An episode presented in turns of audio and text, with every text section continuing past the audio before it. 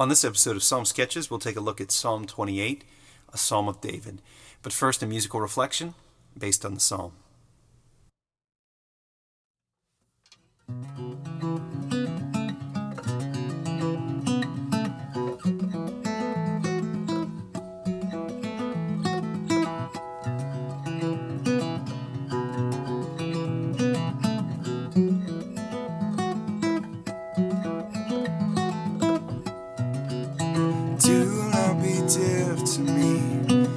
My voice pierce your heart.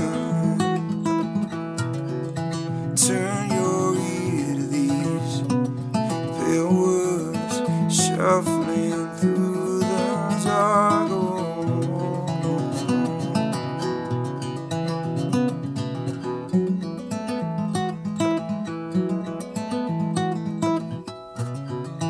Don't drag me away. The misers and the cheats, with the wolves of petty hustling and the champions of deceit. No, my heart leaps up like a child not yet born.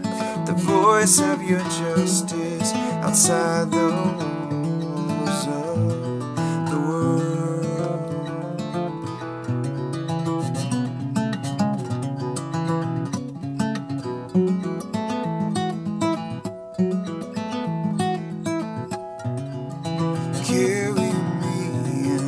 Silence the truth unspoken, seen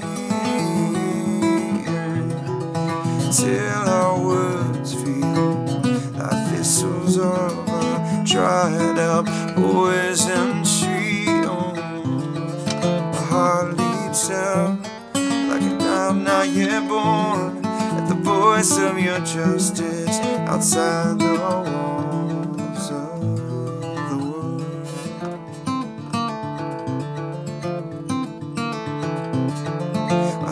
leaps up like a child not yet born at the voice of your justice outside the walls.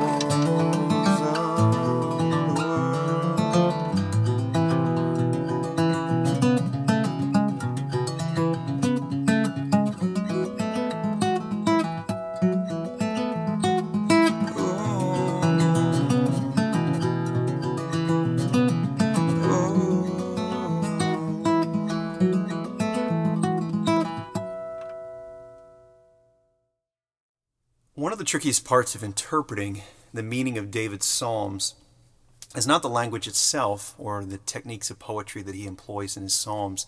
It's actually that we don't know where to situate the psalm within the historical context of David's life. David lived a pretty varied life. He grows up a shepherd boy in Bethlehem. And then as he matures, of course, he ends up joining the armies of Israel and then ultimately becomes the king of Israel. And there are a host of things that happen in between, all sorts of adventures described in the Bible. So we don't know exactly when he wrote these psalms. In a few cases, David will notate, or perhaps a later writer notated, on what occasion David wrote the psalm at hand.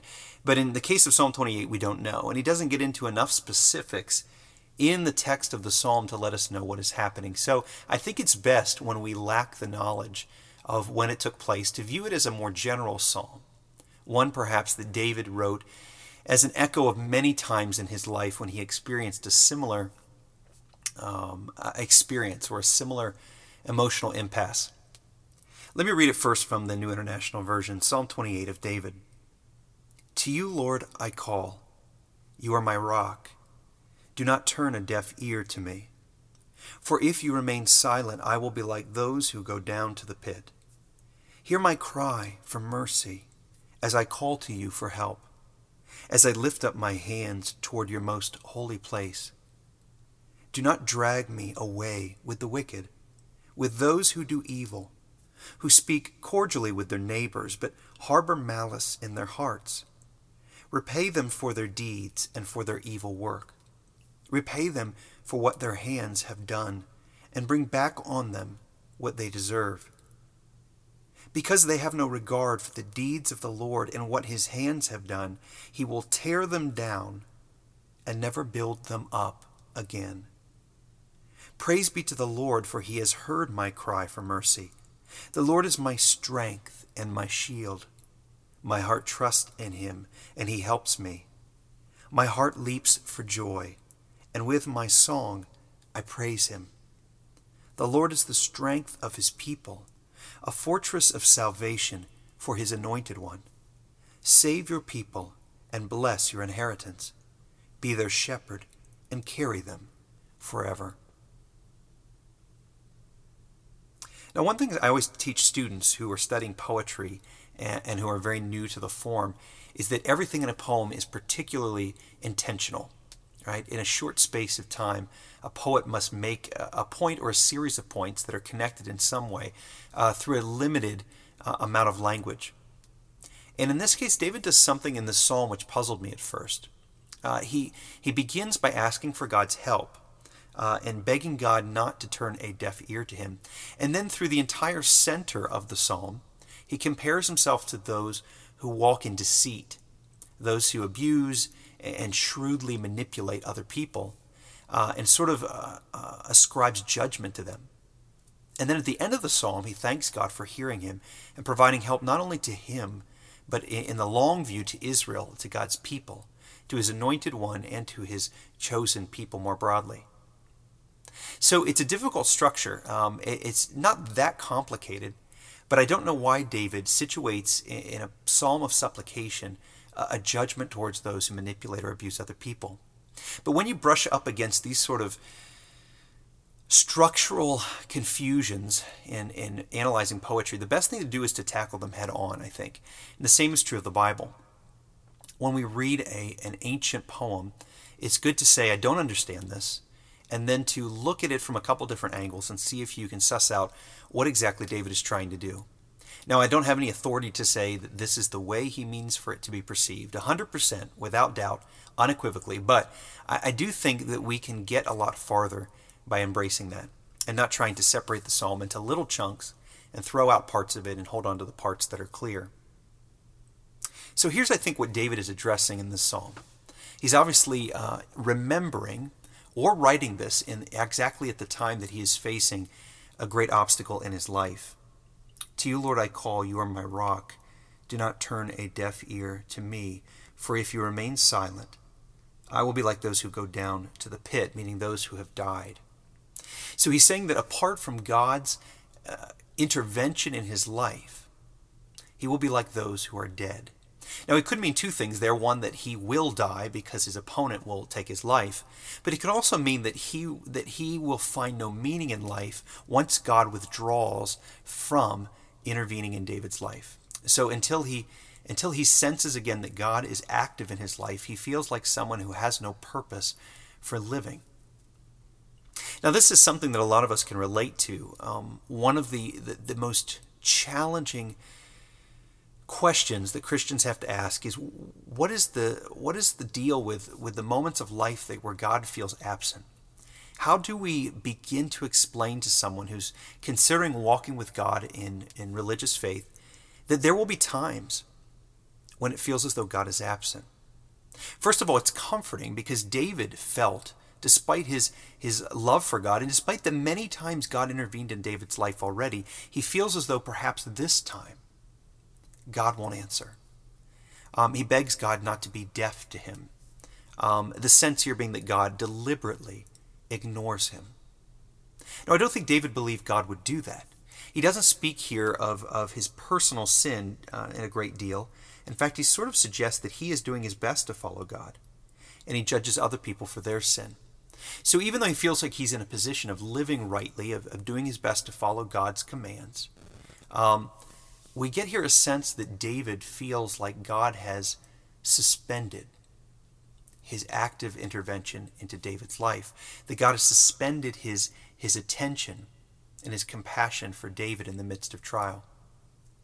So David pleads for this, and he asks for God's help. Then we get to the second section where David attacks those who manipulate others. He cites a couple things that they do, and most of the examples he describes are of people who are fakes, hypocrites, posers, And David says that these people have no regard for the deeds of the Lord and what he has done. His suggestion seems to be that those who are not attentive to God, those who do not take the request to God, will find other channels to accomplish what they hope to accomplish. When he has a desire for help, when he has a desire to get something he needs, he goes to God. And so he separates or contrasts himself with those who seek help in trickery, in manipulation, in deceit. He says that the people who do this have given up. They've disregarded the deeds of the Lord. They don't remember how life is designed to work, that human beings are to rely on God to sort out their problems, to carry them through suffering, to bring them up to a place of fame and prominence, and they've sought other channels. The book of Proverbs provides example after example of how this sort of path of manipulation and cheating to get what you want leads always to death and disgrace in the long run. And so David seems to say that the temptation he faces is to give up on trusting the Lord to provide for him, and to rely instead on the pathways of deceit and on the means of evil to get what he needs. And he condemns those who do so. At the end of the psalm, then, he responds as though God has answered his prayer. And it's unclear to me whether God has actually answered his prayer or if he's sort of thanking God in advance, visualizing that God will deliver him in the future. But he certainly here looks back referentially at what God had done in the history of Israel. He's probably imagining the stories of God's deliverance of the Israelites from Egypt, of his faithfulness to provide food in the wilderness, of his defeat of Israel's enemies despite the odds stacked against them when they entered into Canaan. He's seeing God's providence and God's care through the dark times of the judges. And in the midst of this, David says, God, you have been faithful, and you've been faithful in my life. And therefore, I trust that as always, you will show up, you will deliver, you will make all things right. Or to quote a New Testament reference, you will bring all things to good for those that love God. So what does it have to do with our situation, our lives, as we look back on this psalm and as we read it? Number one, I think it is common for Christians who trust in the Lord, at least on paper, who put their faith in God and come to God with requests for his deliverance and help, to also kind of harbor in our back pocket as plan B. And what I mean is we sort of visualize what we might have to do if God doesn't deliver us. And whether it is perhaps telling a half-truth to someone that we lean on for trust, whether it is losing our temper or manipulating someone because they won't give us what we want when we want it or feel like we need it. And so we sort of treat them scornfully, or we pressure them wrongly, or we speak falsely to them to get what we want. Or manipulating and abusing power to cause change in a community when in fact you should wait for the Lord to effect that change, right? Sometimes in churches, even religious bodies, we see people who have power use it to pressure others. They sort of bend the rules and they work through back channels to get what they want. And maybe it's something they believe is good, but they do it in an evil way, in a way that brings shame to the cause of Christ, rather than praying earnestly for God to deliver, for God to make right. So when I read this, the first application that pops into my head is, I need not to rely on a plan B. Even when it feels like God isn't answering me, I need to remind myself of what God has done, of how he's always been faithful, and not wander off of that path that God has called me to follow, whether that path is shadowy, or whether the sun is beating down on the path, making God's will and his presence and his providence very clear in that moment. So like David, when we feel pressured, when we feel burdened, when we face the stresses of life, we first take a request to God. There's nothing shameful about opening up and saying out loud what we need from God. Then, two, reminding ourselves that God alone should be the solution and the salvation we crave, not seeking any back channels, any manipulation, compromising the will of God with the evil and the brokenness of human techniques to get what people want. We don't want to have a hybrid faith, half carnal, half holy. We want to pursue holiness. We want to lean on God. And that really is the expression of our faith as we walk forward from a place of salvation. We first trust God to save us from sin, but then we continue to lean on God to provide for us and to save us from all the circumstances that we face, no matter how much challenging or dark life might get. And lastly, I think God wants us, as I've said many times before in looking at these Psalms, David rehearses God's faithfulness. He visualizes it, he talks about it, he reminds himself of how God has been faithful in the past and invites God to continue to work faithfully in the future.